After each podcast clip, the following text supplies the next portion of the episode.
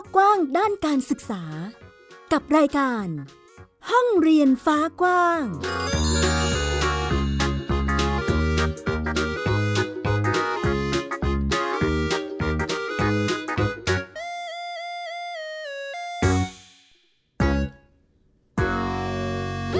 สวัสดีค่ะ ต้อนรับคุณผู้ฟังทุกท่านเข้าสู่ห้องเรียนฟ้ากว้าง กลับมาพบกับมิวอัยดาสนศรีเช่นเคยนะคะ พูดคุยกันเรื่องการศึกษาค่ะในมิติต่างๆ ที่นี่เลยไทย PBS Podcast นะคะ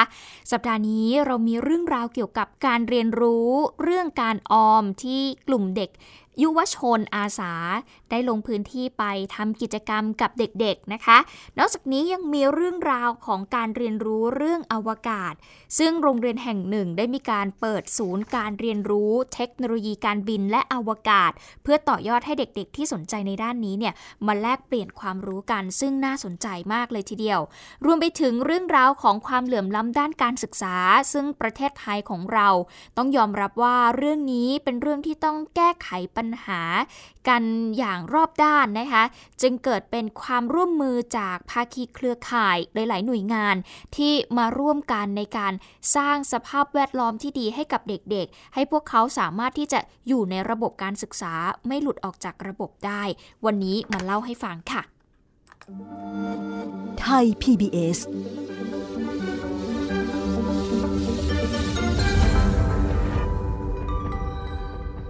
ในช่วงแรกนี้จะพูดคุยกันถึงเรื่องราวที่เกี่ยวกับการศึกษาที่เด็กๆ ในแต่ละพื้นที่เขาจัดกิจกรรมกัน เรียนรู้ในมิติต่างๆนะคะ ขอเริ่มกันที่เรื่องแรกไปกันที่น้องๆ กลุ่มยุวชนอาสาของมหาวิทยาลัยสงขลานครินค่ะ เขาลงพื้นที่ไปที่ชุมชนริมรางรถไฟ สถานีอุตภเปาที่อำเภอหาดใหญ่จังหวัดสงขลาไปจัดกิจกรรมเติมทักษะการใช้ชีวิต รู้เก็บ รู้ใช้รู้ออม ให้กับน้องๆ เยาวชนริมรางรถไฟ สถานีอุตภเปากว่า 23 คน ซึ่งเขาก็จะมาเรียนรู้เรื่องของการบริหารและก็การออมเงิน จากค่าขนมที่พวกเขาได้ไปโรงเรียนในแต่ละวันจะสามารถจัดเก็บเอามาออมยังไงได้บ้างนะคะ โดยการจัดทำเป็นสมุดบันทึกรายรับรายจ่าย โดยมีการ follow up ในช่วงวันหยุดเสาร์อาทิตย์ค่ะ พื่อเป็นการติดตามการออมในแต่ละสัปดาห์ ซึ่งก็พบว่าเด็กๆ ส่วนใหญ่สามารถออมเงินได้ตามเป้าหมายค่ะ แล้วก็มีเงินเก็บสำหรับซื้อของใช้จำเป็นอีกด้วย ก็ดีใจที่พี่ๆสอนในเรื่องของการออมครับบางทีก็เก็บเงินไว้เวลาขึ้นป .3 เอาไว้ซื้อชุดอะไรแบบนี้ครับ ดีใจครับ อยากให้พี่ๆมาอีกครับ เก็บเงินใช้เวลาจำเป็นครับ กลายเป็นกิจวัตรไปแล้วเนาะว่าเหมือนกับ ทุกวันเสาร์หรือวันอาทิตย์เนี่ยเราต้องมาลงชุมชนมาจัดกิจกรรมกับน้องๆมาเจอน้องๆเหมือนกัน ได้รับความรู้ใหม่ ๆ เลยกับแนวทางข้อเสนอแนะของเราไป เพราะว่าเหมือนกับเราลงชุมชนเราก็เห็นอยู่ว่าชุมชนเนี่ยมันมีสิ่งน่าสนใจ แล้วก็มันมีสิ่งที่ควรได้รับการดูแลเพิ่มเติมเป็นยังไง สิ่งที่ดีๆ เกิดขึ้นหลายๆ อย่างที่ตอบโจทย์ปัญหาและความต้องการของพื้นที่ ไม่ว่าจะเป็นเรื่องของการส่งเสริมให้เด็กออม ส่งเสริม การเรียนรู้ให้กับเด็กในเรื่องของสิ่งแวดล้อม ซึ่งต่างๆเหล่านี้คือมันเป็นสิ่งที่พวกเราได้มาส่งเสริมสนับสนุนทำให้ชุมชนเนี่ยเขามีข้อมูล มีกิจกรรมการเรียนรู้ มีกิจกรรมพัฒนาคุณภาพชีวิต ไปในทิศทางที่ดีขึ้น ชุมชนสถานีอุตภเปาเนี่ยเป็นชุมชนริมรางขนาดเล็กนะคะที่มีผู้คนอาศัยอยู่กว่า 89 ครัวเรือนด้วยกัน ทั้งหมดนี้ยังไม่มีสัญญาเช่าที่ดินจากทางการรถไฟนะคะ หลายครัวเรือนเนี่ยประกอบอาชีพค้าขายบ้าง รับจ้างบ้าง หาเช้ากินค่ำกันไป แล้วก็ยังขาดโอกาสในการเข้าถึงระบบสาธารณูปโภคและอุปโภค การทำกิจกรรมเติมทักษะให้กับคนในชุมชนจึงถือเป็นส่วนหนึ่ง เพื่อไปต่อยอดในการพัฒนาคุณภาพชีวิต แล้วก็การเป็นอยู่ที่ดีขึ้น เดี๋ยวเราไปฟังเสียงของคุณธัญรัตน์ภูลเกิดค่ะ เรามีจิตอาสาที่จะช่วยเหลือดูแลสำหรับคนในชุมชนเหล่านี้ เพื่อที่จะให้เขาลืมตาห้าปากได้ ให้เขามีารายได้ สามารถที่จะเลี้ยงครอบครัวแล้วก็ตัวเองได้ ประเด็นที่สองก็คือการศึกษา ของเด็กๆที่อยู่ในริมทางรถไฟนะคะ ซึ่งอยากให้เขาได้เหมือนกับคนอื่น ไม่อยากได้มีคำว่าสรัมถึงแม้ว่าเราจะอยู่ในที่ดินรถไฟเป็นผู้บุกรุก แต่ต่อไปเราต้องการที่จะอยู่ในที่ดินรถไฟ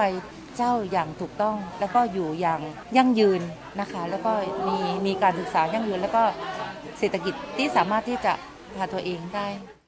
นอกจากนี้ยังมีการถอดบทเรียนโครงการคืนข้อมูลกลับสู่ชุมชนนะคะ ทั้งแผนที่เดินดิน แล้วก็ข้อมูลพื้นฐานครัวเรือน จะถูกส่งต่อให้กับประธานชุมชน แล้วก็หน่วยงานที่เกี่ยวข้องที่สามารถเข้ามาดูแล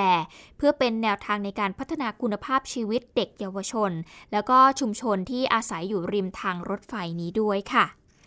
อะนี่ก็เป็นเรื่องราวของความพยายามนะคะของกลุ่มยุวชนอาสาที่มามอบความรู้ให้กับเด็กๆ ซึ่งก็เป็นไปตามเป้าหมายที่พวกเขาวาดหวังเอาไว้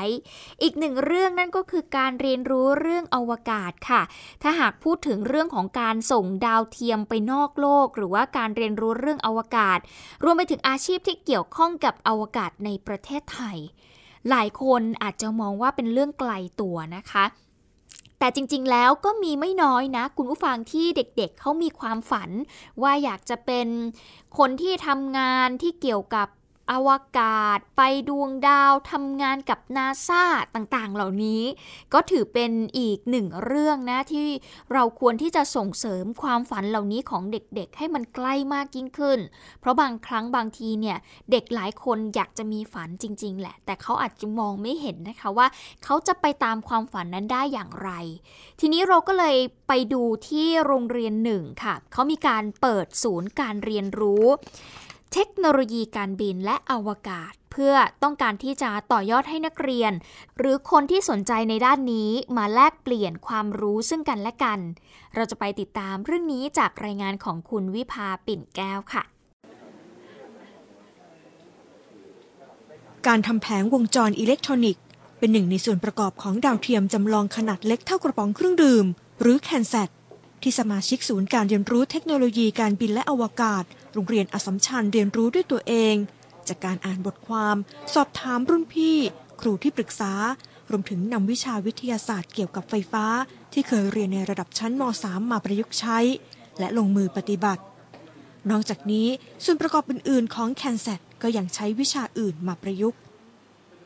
อย่างสมมติว่าผมต้องคำนวณความแข็งแรงของวัสดุว่าจะรับน้ำหนักได้ไหม หรือว่า คิดกลไกต่างๆแบบคำนวณความเร็วว่ามันต้องใช้ความเร็วเท่าไหร่หรือว่าอะไรอย่างเงี้ยครับหรือว่าสมมุติว่าพวกผมต้องทำแบบร่มพาราชูทที่แบบดรอปของลงมาที่แบบเขาต้องกำหนดความเร็วอะครับก็แบบใช้สูตรคำนวณอะไรต่างๆ หนึ่งในสมาชิกศูนย์การเรียนรู้เทคโนโลยีการบินและอวกาศที่นี่ ยังเป็นสมาชิกในทีมที่คว้าแชมป์โลก แข่งขันสร้างดาวเทียมจำลองขนาดจิ๋วที่สหรัฐอเมริกา เขาสะท้อนเรื่องการเรียนการสอนด้านอวกาศในประเทศไทย ที่โรงเรียนส่วนใหญ่ไม่ได้มีการเรียนการสอนโดยตรง ก็ผมมองว่าวิศวกรรมอวกาศเนี่ยมันถ้าเกิดได้รับการสนับสนุนจากทางภาครัฐ แล้วก็จากทางโรงเรียน มันทำให้เด็กนักเรียนได้รับการเรียนรู้แบบก้าวกระโดดครับจากเด็กที่เรียนอยู่ในห้องเรียนเป็นมาทำพวกโปรเจกต์แล้วก็เรียนรู้จากโปรเจกต์ ได้เรียนรู้การทำงานจริง ๆ ได้เรียนรู้เพื่อนเพื่อนร่วมทีมครับว่าอย่างในการทำงานเนี่ยเราต้องวางแผนยังไง แล้วก็การทำงานเป็นทีม เราต้องทำยังไง การเปิดศูนย์การเรียนรู้เทคโนโลยีการบินและอวกาศ โรงเรียนอัสสัมชัญต้องการให้ผู้ที่สนใจและนักเรียนที่ชื่นชอบด้านอวกาศ มาแลกเปลี่ยนเรียนรู้ร่วมกัน เรามองเห็นว่าการเรียนรู้ผ่าน project-based learning ครับมันเป็นสิ่งที่มัน สำคัญกว่าการที่เรามานั่งเรียนแค่ในห้องเรียน เพราะว่าการที่เราเรียนในห้องเรียนเนี่ยเรามักจะมีคำถามใช่ไหมว่าเราเรียนไปเราไปใช้อะไร แต่พอเราลงมาเป็นในทางปฏิบัตินะครับ เรารู้แล้วว่าเราต้องแก้โจทย์เนี่ยเราต้องเอาความรู้อะไรมาใช้การเรียนรู้เกี่ยวกับอวกาศในประเทศไทย อาจจะถูกมองว่าเป็นเรื่องไกลตัว เพราะส่วนหนึ่งยังขาดการสนับสนุนจากหน่วยงานภาครัฐ ทั้งเงินทุน สถานที่และความรู้ ล่าสุดมีความร่วมมือของสถาบันเทคโนโลยีป้องกันประเทศ และคณะวิศวกรรมศาสตร์ จุฬาลงกรณ์มหาวิทยาลัย ขับเคลื่อนเปิดศูนย์การเรียนรู้แห่งนี้ ถือเป็นโรงเรียนแรกของประเทศไทย เป้าหมายของศูนย์นี้เพื่อสร้างดาวเทียมขนาดเล็กสำรวจและศึกษาฝุ่นละอองขนาดเล็ก และการเคลื่อนที่ลงฟ้าอากาศจากวงโคจรต่ำ ซึ่งจะเป็นประโยชน์ด้านเทคโนโลยีการบินและอวกาศ วิภาปิ่นแก้ว ไทย PBS รายงาน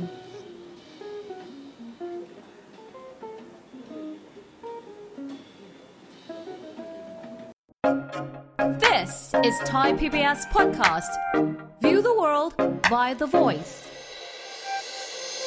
พูดถึงการเรียนรู้ไปแล้วนะคะจาก 2 พื้นที่ที่เรานำมาฝากในวันนี้ เราไปดูอีกหนึ่งประเด็นที่น่าสนใจไม่แพ้กัน เพราะว่าเป็นเรื่องที่เรานั้นมองข้ามไม่ได้เกี่ยวกับสุขภาพจิตของเด็กๆในยุคใหม่นะคะคุณผู้ฟังเป็นยุคปัจจุบันนี่แหละ เราพบว่าเด็กๆในยุคปัจจุบันเนี่ยเครียดมากขึ้น กดดันตัวเองมากขึ้น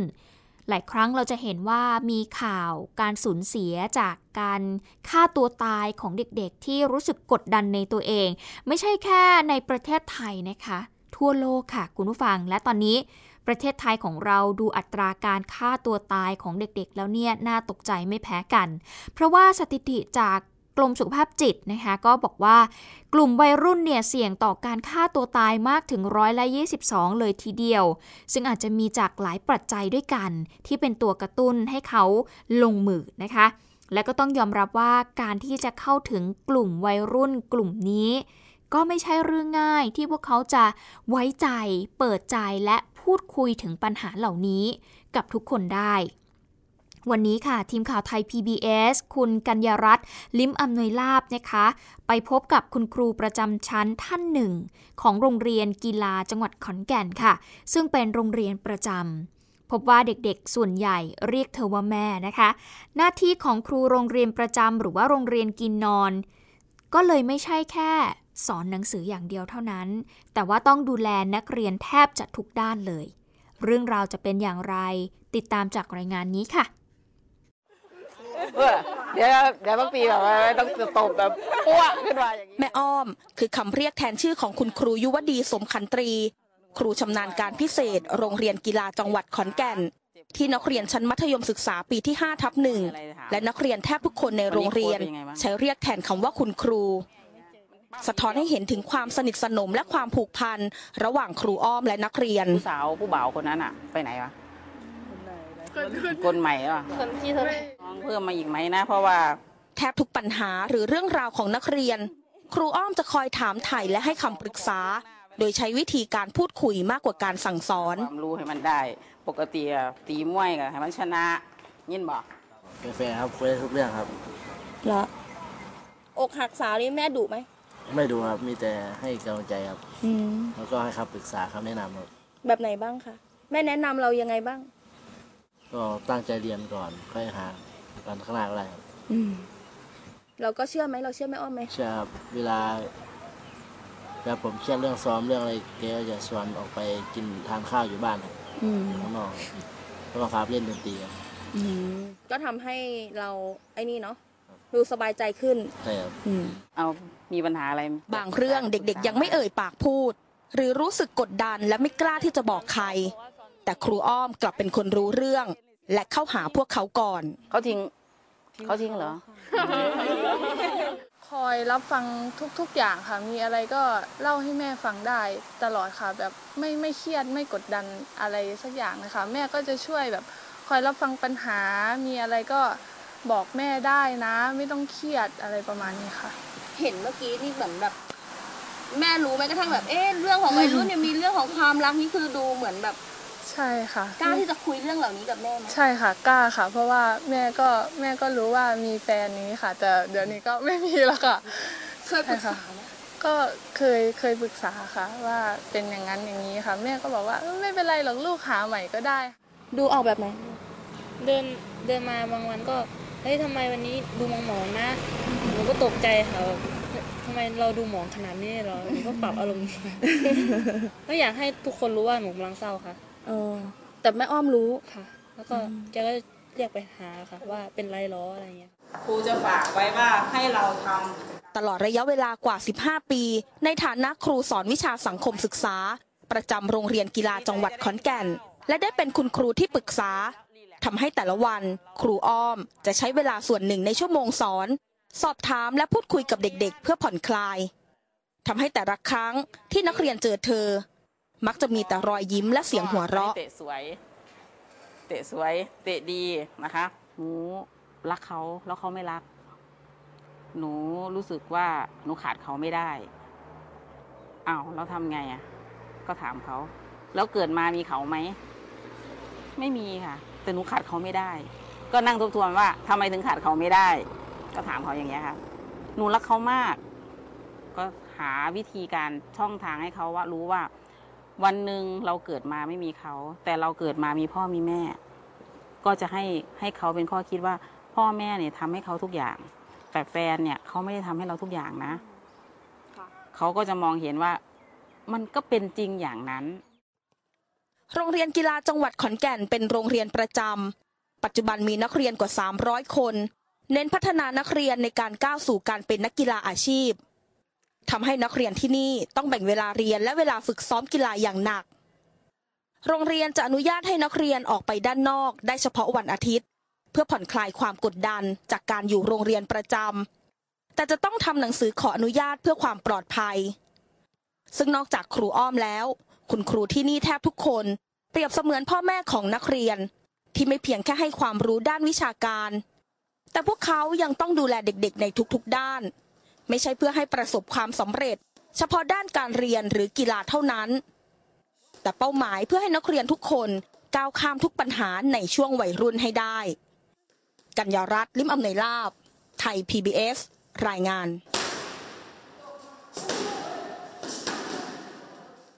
ส่งท้ายกับเรื่องราวที่เราจะต้องช่วยกันแก้ไขปัญหาอย่างเร่งด่วนกับเรื่องของ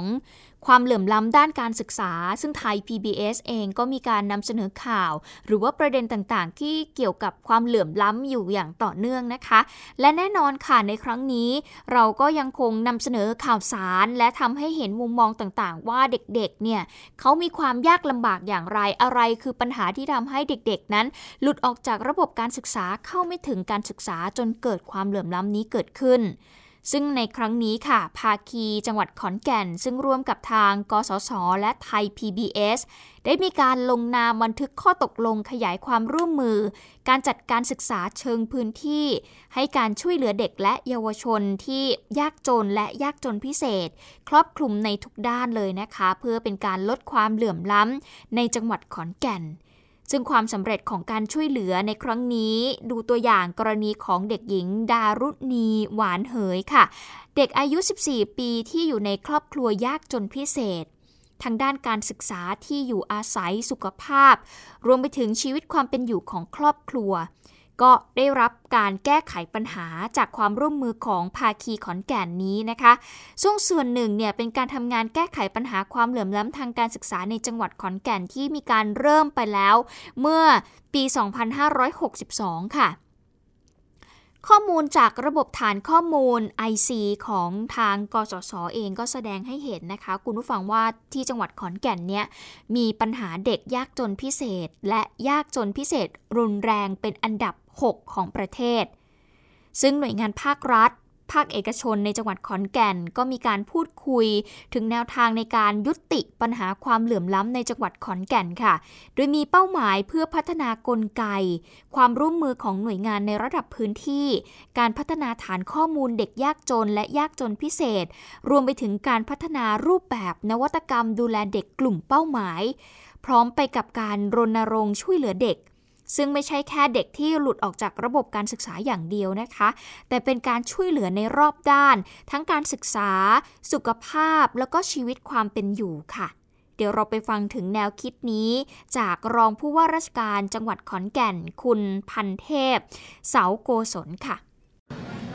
คือจำนวนเด็กผู้ด้อยโอกาสเด็กที่มีความเหลื่อมล้ำเนี่ยยังยังเยอะอยู่ของขอนแก่นที่เป็นอันดับโของประเทศนะครับ ยอดก็คือที่มีรายได้ ต่ำกว่า 3,000 บาทต่อคนต่อปีเนี่ยประมาณ 60,000กว่าคน ซึ่งเยอะอยู่นะครับซึ่งเป็นจุดหนึ่งที่เป็นแรงผลักดันให้ภาคีเครือข่ายเจ้าภาพหลัก และก็หน่วยส่วนราชการต่างๆ รวมทั้งองค์กรภาคเอกชนที่จะเข้าไปดำเนินการเรื่องนี้นะครับเป็นตัวกระตุ้นให้พวกเราอย่างดีนะครับที่จะเข้าไปทำงานเพื่อลดความเหลื่อมล้ำให้ให้แก่เด็กๆและเยาวชนในพื้นที่จังหวัดขอนแก่นนะครับ อย่างกรณีของเด็กหญิงดารุณีหวานเหย หรือว่าน้องบุญรอดอายุ 14 ปีเนี่ยทางเครือข่ายหรือว่าทางภาคีเนี่ยนะคะได้มีการสร้างบ้านให้กับเธอ เป็นบ้านปูนที่มีการแบ่งออกเป็น 2 ห้องนอนด้วยกันมีห้องน้ำภายในตัวบ้าน แล้วก็มีห้องที่มีประตูปิดอย่างมิดชิด ไม่เหมือนกับบ้านหลังเดิมของน้องที่เป็นบ้านสังกะสีนะคะทำให้เด็กหญิงหรือว่าน้องบุญรอดเนี่ย มีชีวิตความเป็นอยู่ที่ดีขึ้นเนาะเพราะว่าเธอเองก็กำลังก้าวเข้าสู่วัยรุ่นไงกำลังเป็นสาวเลยทีเดียวนะคะ การมีบ้านที่ปลอดภัยก็จะทำให้เธอรู้สึกปลอดภัยมากยิ่งขึ้น แล้วก็มีความสุขที่มีบ้านใหม่เหมือนฝันเลย ซึ่งบ้านหลังนี้ที่ได้มีการทำให้เธอเนี่ยก็ใช้งบประมาณอยู่ที่ 140,000 บาท เป็นเงินที่ทางผู้ใหญ่ใจดีเนี่ยช่วยกันลงขันนะคะ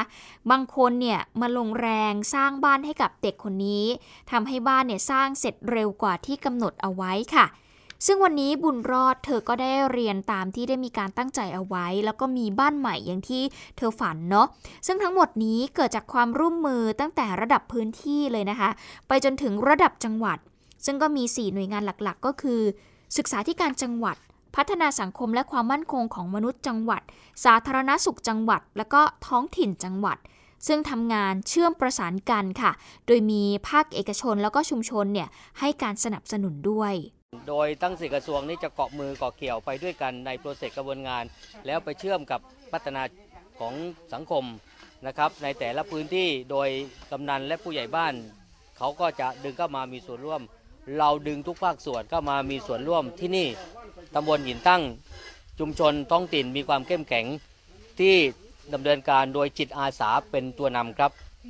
นั่นคือเสียงของคุณสุภวัตหนูพลิกค่ะ เป็นพมจ จังหวัดขอนแก่นนะคะ ซึ่งการประสานส่งต่อปัญหาของเด็กแบบข้ามหน่วยงานตั้งแต่พื้นที่ไปจนถึงจังหวัดนี้เนี่ย ก็จะเน้นความยืดหยุ่นรวดเร็ว แล้วก็ไม่เป็นทางการนะคะ แต่เป้าหมายมีอย่างเดียวเลยก็คือการแก้ไขปัญหาให้กับเด็ก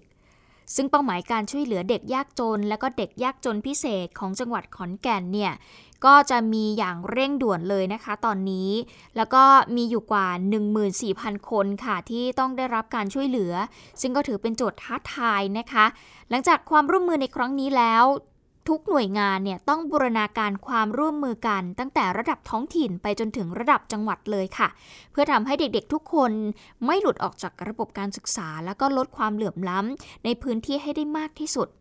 หลังจากนี้ก็จะมีการขยายต้นแบบความร่วมมือนี้ ในการที่จะแก้ไขปัญหาในลักษณะนี้เนี่ยไปพื้นที่อื่นๆด้วยนะคะ โดยจะให้ความสำคัญกับอำเภอ หรือว่ากลุ่มอำเภอที่มีเด็กยากจน แล้วก็เสี่ยงที่จะหลุดออกจากระบบการศึกษาในอัตราที่สูงก่อนค่ะ โดยการขับเคลื่อนในครั้งนี้ก็จะเป็นความร่วมมือระหว่าง ภาคีในจังหวัดขอนแก่น กสศแล้วก็ไทย PBS นั่นเองค่ะ This is Thai PBS Podcast. View the world via the voice. ทั้งหมดนี้คือห้องเรียนฟ้ากว้างที่เรานำมาเล่าและพูดคุยให้คุณผู้ฟังได้ติดตามกันนะคะ มีทั้งเรื่องราวของการเรียนรู้ของเด็กๆ ในยุคปัจจุบัน ว่าพวกเขาต้องเรียนรู้อะไรบ้าง ซึ่งก็ได้รับความร่วมมือจากหน่วยงานที่ให้ความสำคัญกับ แต่ละประเด็นของเด็กๆ อย่างเช่น เรื่องของการออมนะคะเรื่องของการศึกษาเรื่องราวเกี่ยวกับอวกาศ ไปจนถึงสุขภาพจิตเด็ก ๆ และสุดท้ายเรื่องความเหลื่อมล้ำด้านการศึกษาเป็นประเด็นที่เราจะต้องติดตามอย่างต่อเนื่องนะคะว่า มีหน่วยงานไหนที่เข้ามาเกี่ยวข้องและก็ส่งเสริมในประเด็นนี้ ช่วยกันแก้ไขปัญหาในประเด็นนี้นั่นเองค่ะ เอาละวันนี้หมดเวลาแล้วค่ะติดตามกันได้ใหม่ในครั้งหน้า ที่ไทย PBS Podcast มิวอัยดาสนศรีขอตัวลาไปก่อน สวัสดีค่ะ ติดตามรายการได้ทางเว็บไซต์และแอปพลิเคชันของไทย PBS Podcast Spotify SoundCloud Google Podcast Apple Podcast และ YouTube Channel ของไทย PBS Podcast Thai PBS Podcast We the World We the Voice